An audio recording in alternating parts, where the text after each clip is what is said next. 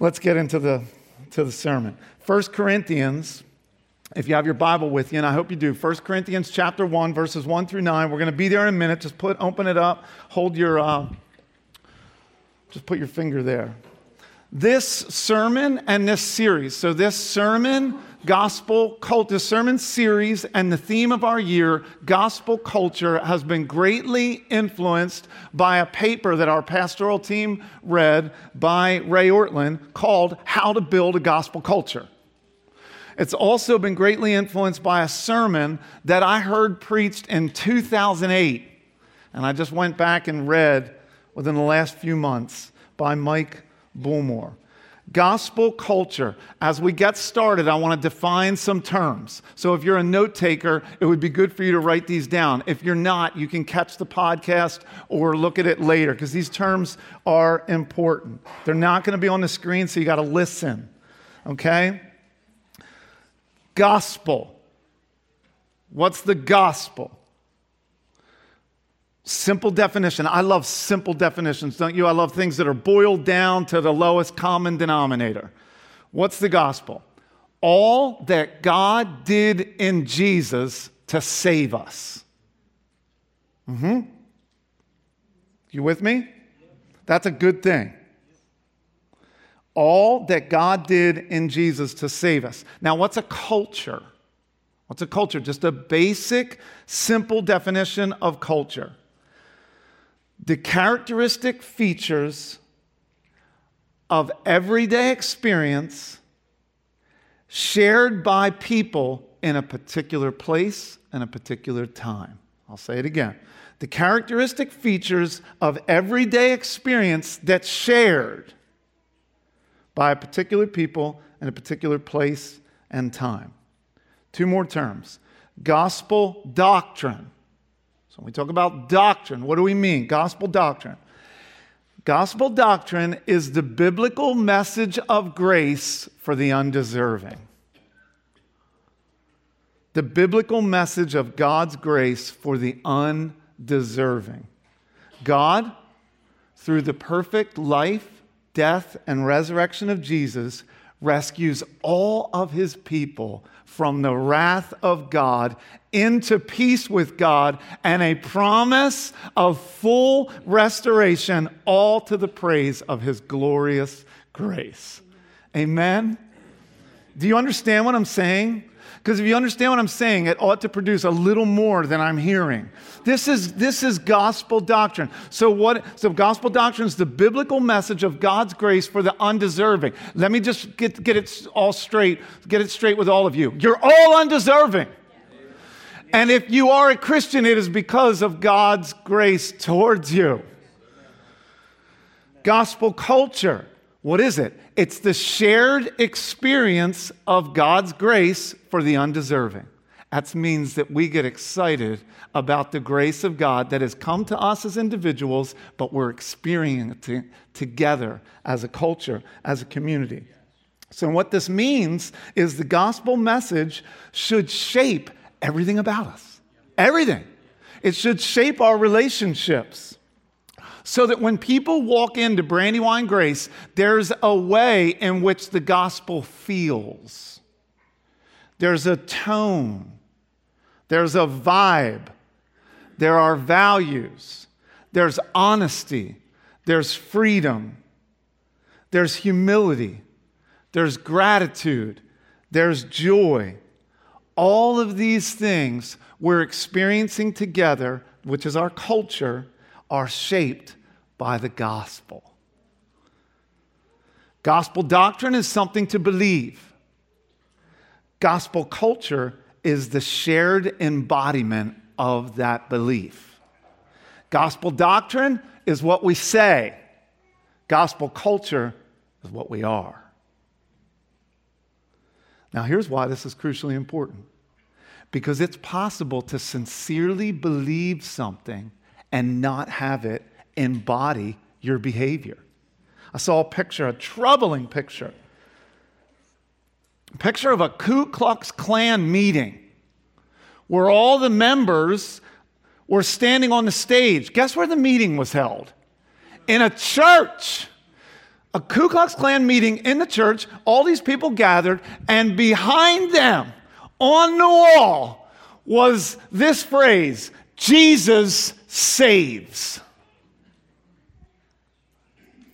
It's possible to sincerely preach the doctrine, gospel doctrine, while simultaneously utterly denying the doctrine by an ugly anti gospel culture. You with me? It's possible for a church to have the words gospel littered all over the walls, to have the words gospel littered all over the website, but not have a culture that has been thoroughly transformed by the gospel they believe. And that's the problem that Paul was dealing with in his first letter to the Corinthian church. If you know, I'm not going to get into all of this, but if you know anything about the Corinthian church, they were a mess. And Paul's letter to the Corinthians is incredibly relevant for, I believe, any church because it's relevant when it comes to living the gospel life at, in the church as a body, when it comes to actually walking in a manner worthy of the gospel. That's easier said than done. We can check the box, we believe it, but will we live it? Paul's purpose for the church in Corinth is that this church would be distinct in the world. Do you want to be distinct in the world? We should want that. We don't become distinct in the world by trying to be like the world. We become distinct in the world by living out the message of the gospel. So, 1 Corinthians is all about gospel permeation. It's all about gospel saturation. It's all about the gospel permeating every area, every dimension, every part of our life, life, life as a church, so that the resulting effect is transformation. So remember when Paul said in Romans 12, don't be conformed, don't be formed to the pattern of this world, but be formed by the gospel. The renewing of your mind that comes through the gospel. And it seems like the book, this entire letter, is all about the challenge that the church, this church in particular, the church in Corinth, but our church right here in Downingtown, faces to live like the church in the middle of an amazing momentum of, a, of cultural pressure, social pressure, and moral pressure to be just like the world. That pressure is, is we're feeling that pressure, church. It presses on you. Culture presses on you in ways that you don't even realize because it's the air that you breathe. And I see a lot of parallels between Brandywine Grace and the struggle of this church because we too, like Corinth, have a hard time living distinctive in the world. Corinth, the church in Corinth, Corinth was a worldly place. It was a successful place. It was a happening place. It was the place to be. It was an attractive center of business, activity. People had money. They had sports. They had culture. They had technology. It sounds a lot like Chester County. It sounds a lot like Downingtown. It was a great place for the spread of the gospel. I believe, that's why we're doing Easter service in Kerr Park. I believe that right where we are is a great place for the spread of the gospel. But it's also a challenging place. Because the patterns and the momentum and the rhythm of the culture is so strong that even after choosing to be, to, to respond to the grace of God in the gospel and to follow Jesus, there's still this pressure to be conformed to the patterns of the world around you. Now, no doubt the gospel had come.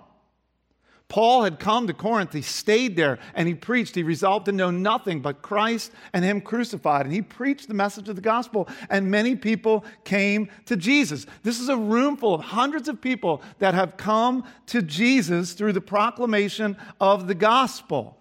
But for many in the church, for the Corinthian believers, they were still under the influence of a worldly way of thinking. We are all, to some degree, under the influence of a worldly way of thinking. You can't help it because you're shaped by the culture that you live in.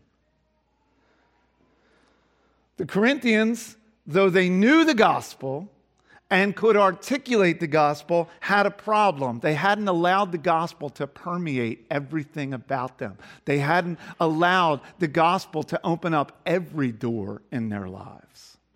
They hadn't allowed the gospel to be applied to very important areas of their life. They weren't making the connections, they weren't opening up the doors. And so, what Paul sets out to do is open up some doors.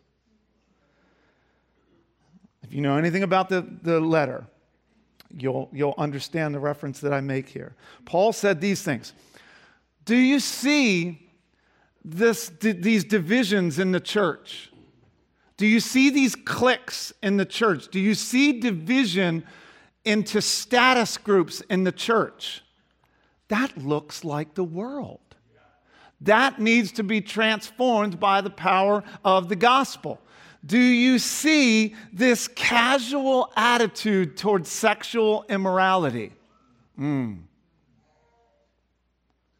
That looks like the world. It needs to be transformed by the power of the gospel. Do you see this kind of fighting amongst one another where you're actually hauling one another off to court? That looks like the world.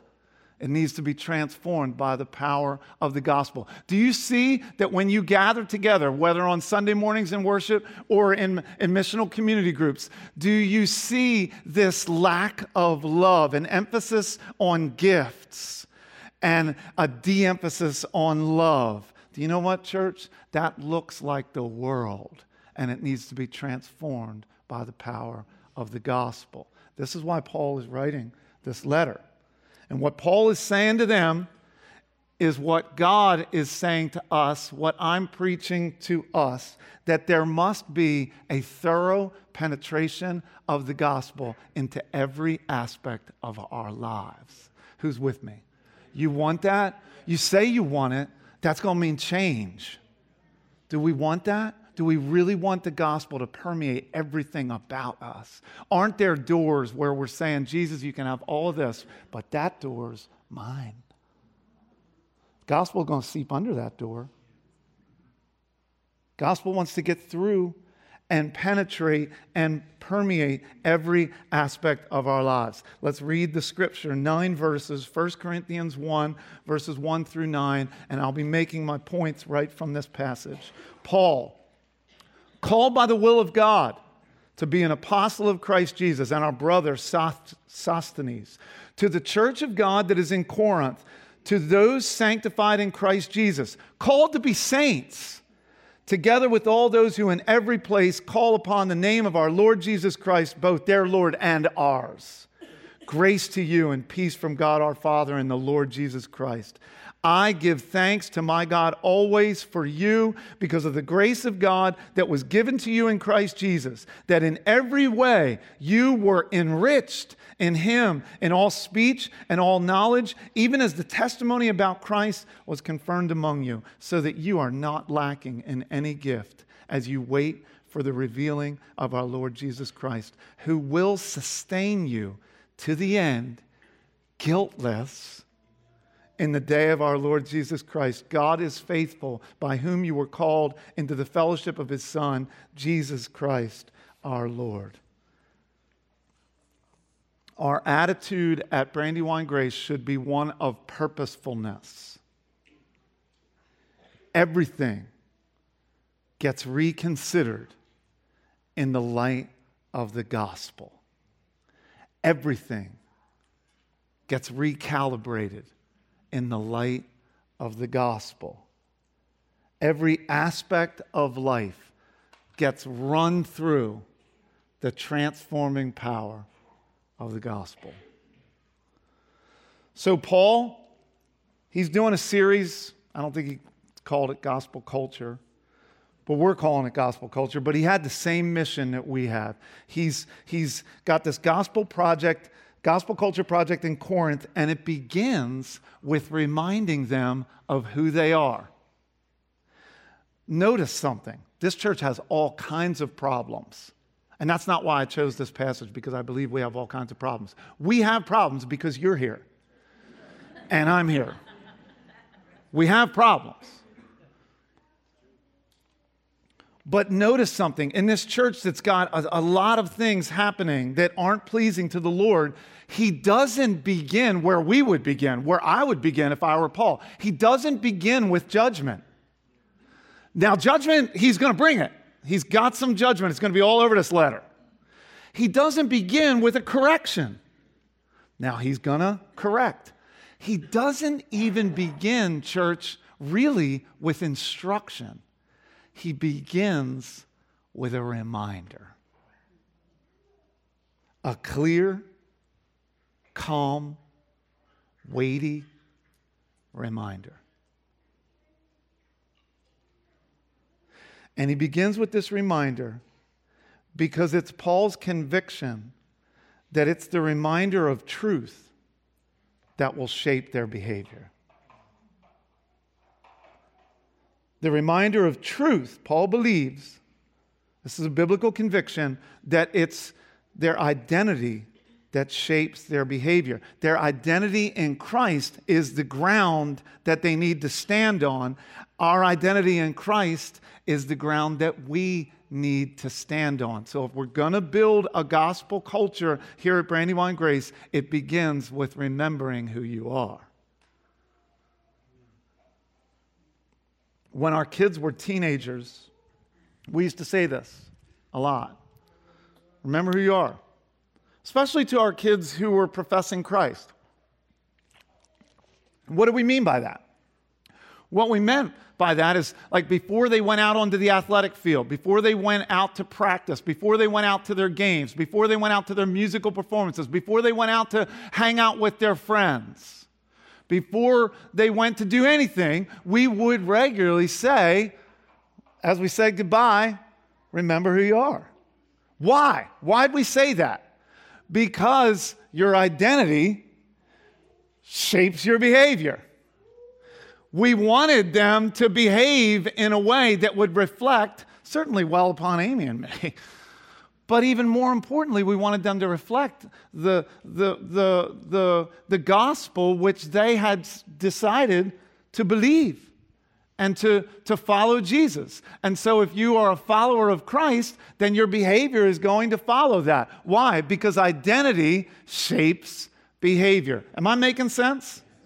Identity shapes behavior. And so, here we have these three aspects that Paul provides that inform our identity as Christians. In this passage right here that we just read, there are these three aspects that Paul is calling the body of believers to remember about themselves. Three aspects that God has given us so that we can remember who we are. So you're asking this question Who am I? Three aspects. Number one, I am called by the will of God. I am called by the will of God. So let's get this first aspect of our identity straight. Let's, let's, let's nail this down. First, you are recipients of the saving call of God. You have to remember this. You got to keep this front and center. You got to remember that if you are a Christian, your salvation began with the call of God. He has savingly called you. Look at it, it's all over this text. Verse 1 Paul, called by the will of God. So this is not incredibly creative on my part. I, I just said, I am called by the will of God. That's, I just took it right, right there. It's verbatim. Verse 2, he says, To the church of God that is in Corinth, to those sanctified in Christ Jesus, what's it say, church? Called to be saints. Then look at verse 9, where he ended, where I ended reading. God is faithful by whom you were called into the fellowship of his Son, Jesus Christ our Lord. It's right there, called by the will of God.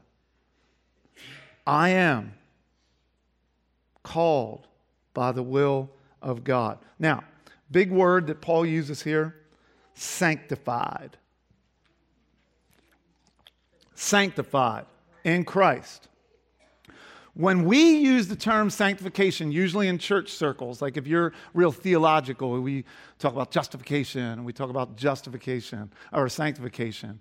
Um, and if you don't know what those words mean, I'm just so glad you're here and you don't need to know what those words mean. You ought to learn those words by hanging out with us for a little while, not because we're big on theological terminology, but on what's behind the words.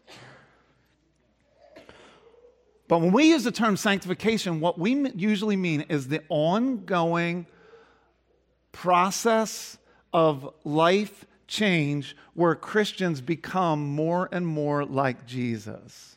That's what we typically mean when we talk about being sanctified.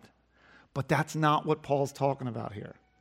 He's not talking about a process. He's actually talking about something decisive something that happened, definitive, past tense. It's already taken place in your life. You have been, if you're in Christ, you've been sanctified. What does that mean? You've been set apart. Underneath the lifelong process of change, of sanctification, is this decisive thing that happened. And it happened because of the call of God. God called. You were called by God. My dad raised hunting dogs. My whole life. And he was really good with training hunting dogs. A lot harder to do than you might think. But my dad called his hunting dogs in a way that would be striking if I, if I could play a YouTube video. You would just be like, what is he doing? So I want to do my best to mimic it. So you had these beagles, you turn them loose, they're all running all over the, the woods and the field, but you need to be able to get their attention, and you need dogs that will be somewhat obedient to you, or you won't have a very good time hunting. So what he would do is something like this. Yeah, yeah, yeah, yeah, yeah, yeah, yeah, yeah, yeah, yeah, yeah. Then he would insert their names. So, yeah, yeah, yeah, yeah, yeah, yeah. Yeah get in here, Star. Yeah, yeah, yeah, yeah, yeah. Yo, yo. Yeah, yeah, yeah, yeah, yeah, yeah, yeah. Get in here, girl. Now, what's amazing is that if you tried that with my, dog, my dad's dogs, they could care less. But when my dad called, yeah, yeah, yeah, yeah, yeah, yeah, yeah, yeah. They came running. When the master called the dogs, they came running. When the master called you or calls you, you'll come running. Now I ask you, Christian, who took the initiative in your salvation. Could it be more clear?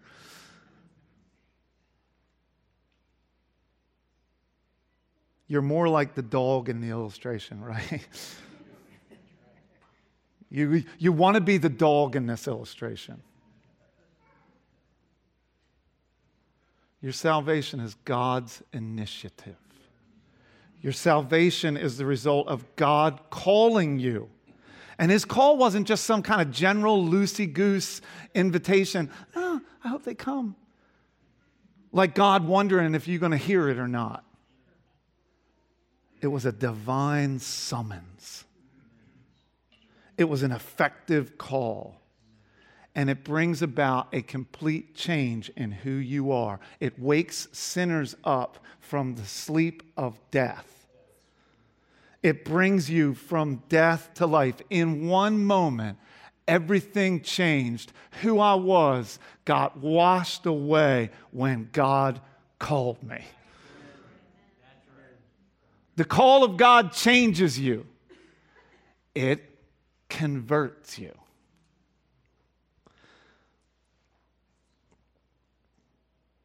Call of God has brought about a fundamental change in your identity. You were lost, now you're found. You were blind, now you see. This is who you are, and God is the one who has done it. You have been set apart by the call of God. Set apart, called to be saints. Now, there's a lot more I could say about this, but a lot of us misunderstand the word saints here. The word saints in Greek is the same root word as sanctified. So when the Bible uses the word saint, it's not a reference to Saint Teresa. It's not a reference to Saint Peter, Saint Katharine Drexel, Saint Joseph. Saint is not some rank of Christian. As if, it, as if there's like us, ordinary old Christians, and saints. The word saints that he's using here is synonymous with being a Christian, called by the will of God, set apart. So now, let's just remember we're talking about this aspect of our identity. Who am I? I'm called by the will of God. You can say that. I am called by the will of God. Say it.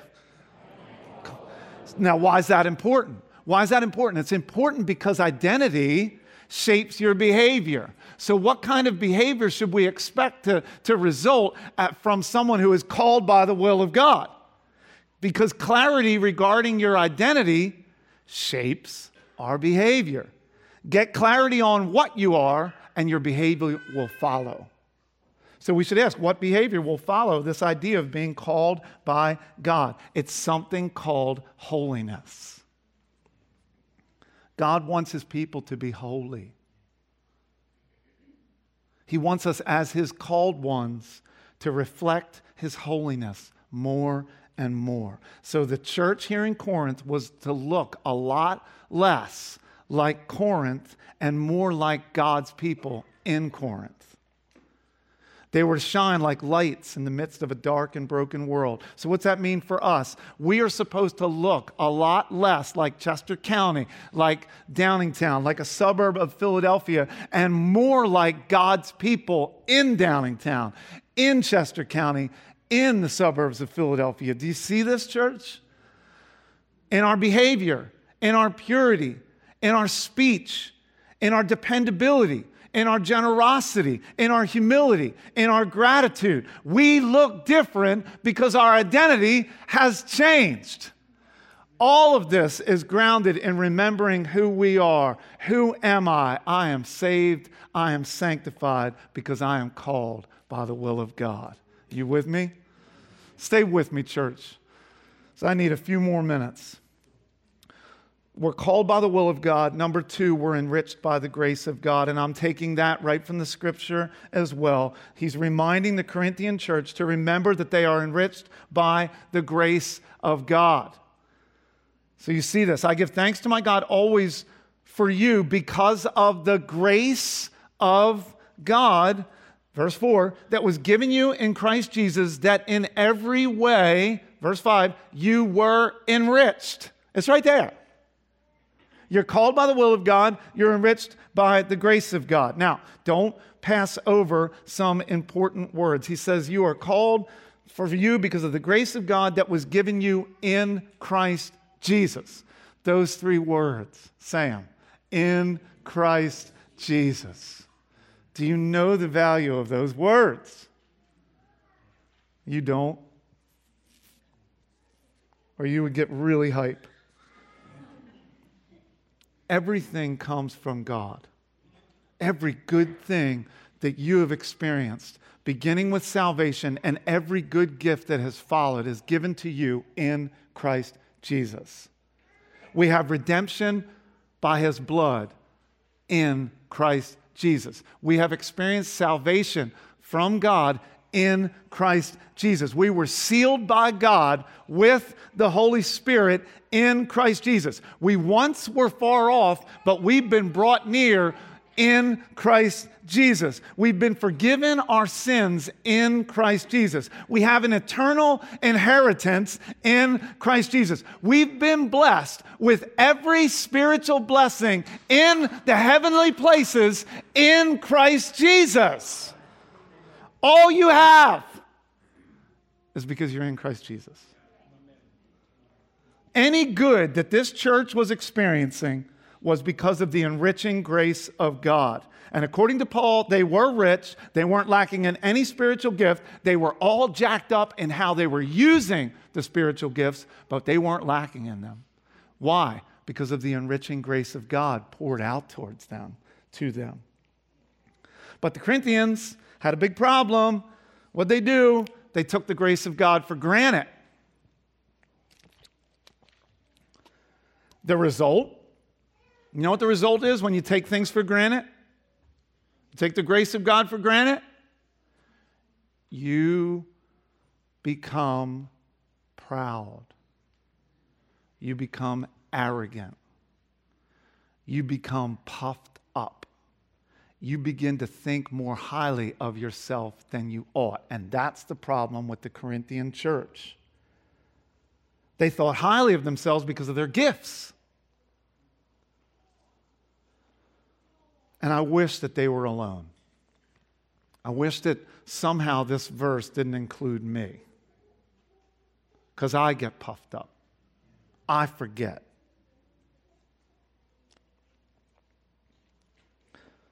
It's like the default setting of our souls is to forget grace and to get puffed up thinking that we somehow contributed something or earned it in some way.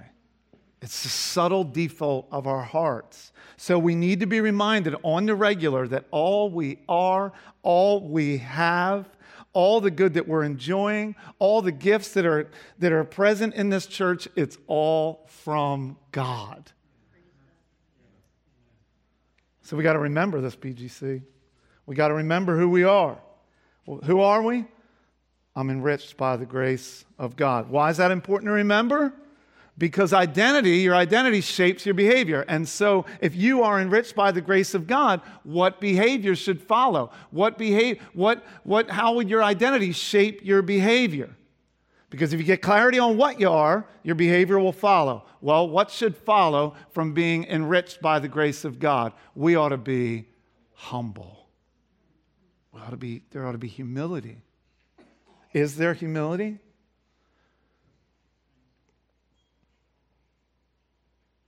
When you live puffed up, thinking more highly of yourself than you should, you are suffering from spiritual amnesia.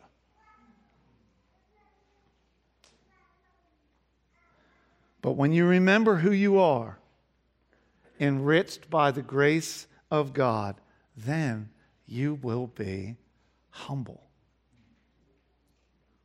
That's why we're going to unpack our core values as a, as a church in this series beginning next week with Christ centeredness. One of our values will be humility because grace intends to produce humility.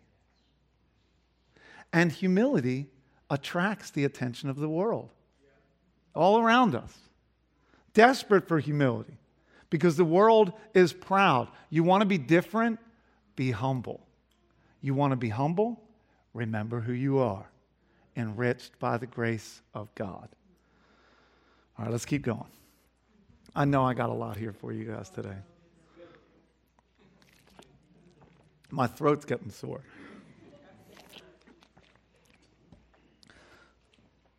Remember who you are. I am called by the will of God. I am enriched by the grace of God, and I am sustained by the faithfulness of God. This is who you are. You get up tomorrow, tomorrow morning and you re- rehearse these things before you begin your day. This is who I am. I'm called by the will of God. I'm enriched by the grace of God. And I am sustained by the faithfulness of God. Look at verses 8 and 9. Verse 8 who will, a reference to Jesus, who will sustain you to the end, guiltless in the day of our Lord Jesus Christ. How's he going to sustain you? Verse 9, because God is faithful.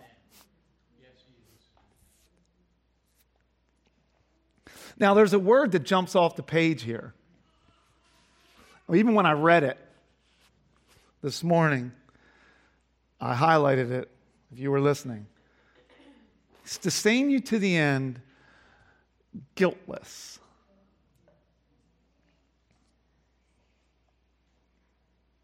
Really? Man, I'm looking at you. I looked in the mirror this morning, and guiltless wasn't the word I would have used to describe myself. Who with me?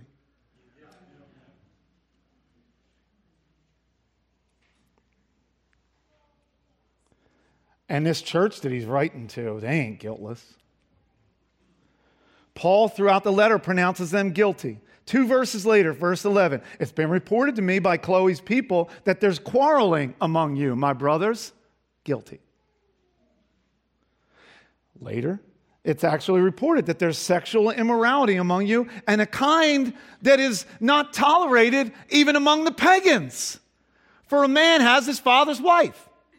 Guilty. Chapter 6. They're hauling one another off to court. I say this to your shame. Can it be that there's no one among you wise enough to settle a dispute between the brothers? Guilty. More scathing rebuke. But in the following instructions, I don't commend you because you, when you come together, it's not for the better, but for the worse. Dang. I don't want Paul to say that about us. You guys all gathered together this morning, and it would have been better for you to stay in bed. Dang, Paul. What he's saying is guilty. So, how can Paul say guiltless? We could survey our church and discover the scheme. Viewed porn this week, guilty. Angry outbursts, guilty. Complaining, guilty. Worked in your own strength and didn't trust God, guilty. Judged someone else, Guilty. Wasted your time in laziness. Guilty. Do I need to go on? You feeling it? So, this is the question How can God use the word guiltless to describe you? He can say that because God has begun a work in us that He has promised to complete.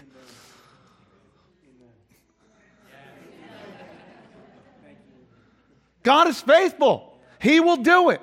God's going to finish the work He began in you so that the result will be your being guiltless on the day of the Lord Jesus Christ. God's going to keep you to the end. God's going to sustain you to the end. God's going to cause you to persevere. God will bring the work He's begun in you to completion. You see the argument He makes. God is faithful. This is going to happen because of God's faithfulness, not your faithfulness. God is faithful, whom you were called into the fellowship of his Son. God, who has called you, is obligated by his own faithfulness to sustain and bring you to the end. And his work is going to be fully accomplished in you. See the smile on my face? That makes me smile. He is going to finish the work He began in you. Some of you needed to hear that this morning. You needed to hear that because you feel like you've, you've, you're further back than you were when you even started this thing. And God wants you to know that He, you are, I am sustained by the faithfulness of God. He is going to see you guiltless in the day of our Lord Jesus Christ. So, what should that produce? Remember, clarity about our identity shapes our behavior. So, what should this truth that I'm sustained by the faithfulness of God produce in you? It ought to produce faith. It ought to produce confidence in God. That even though I've taken a step back, I'm forgiven in the blood of Christ, and I'm going to keep going because God is faithful and I'm being sustained by that faithfulness today. Oh, church. You remember? Now you can wonder what I was doing with this. Sometimes a picture's worth a thousand words. Remember that simple little experiment in school? Chemistry 101. The teacher held up this beaker of water, and then they slowly began to drop some food coloring. It was usually blue. Let me see if I can do this right.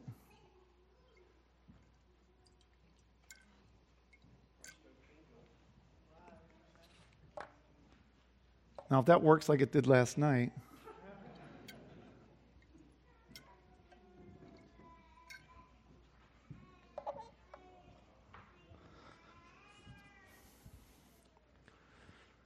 didn't happen all at once. It took a few minutes, but eventually there won't be any part of that beaker that is untouched by that blue coloring. No corner of that beaker is going to be left unaffected by a few drops of blue food coloring. Nothing remained untouched. Church, that's a picture of gospel permeation. You see it? God desires every part of our lives to be colored by the gospel.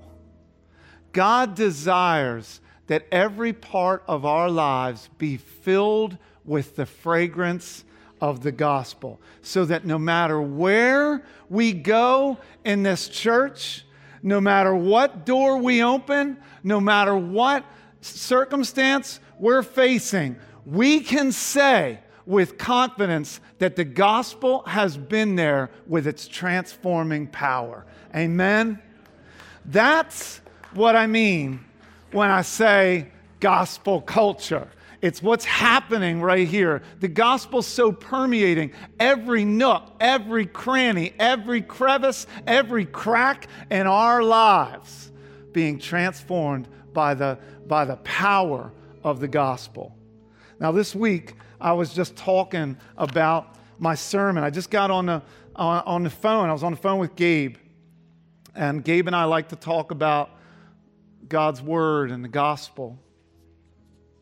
And I was in my, I was in my office talking to Gabe about my sermon. I was a significant distance from my wife, who was at work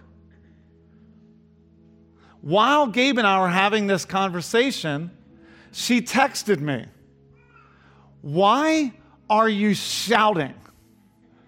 And then there was a little emoji with heart eyes. So it was said, it was an endearing question. But she was like, Why, why are you shouting? And I answered, Because I'm talking to Gabe. But what I'm talking to Gabe about has got me animated. I'm talking about the gospel's transforming effect in us. And I couldn't help. Now, some people get animated in different ways. When I get excited, I get loud. Maybe when you get excited, you get quiet. Whatever the effect is, the gospel, its transforming effect in us should get us excited about what God is doing in us. Amen? And that all begins with remembering who we are. I'm called by the will of God. I'm, I'm enriched by the grace of God. I'm sustained by the faithfulness of God. And that's getting me hype because my identity shapes my behavior. Amen. Amen.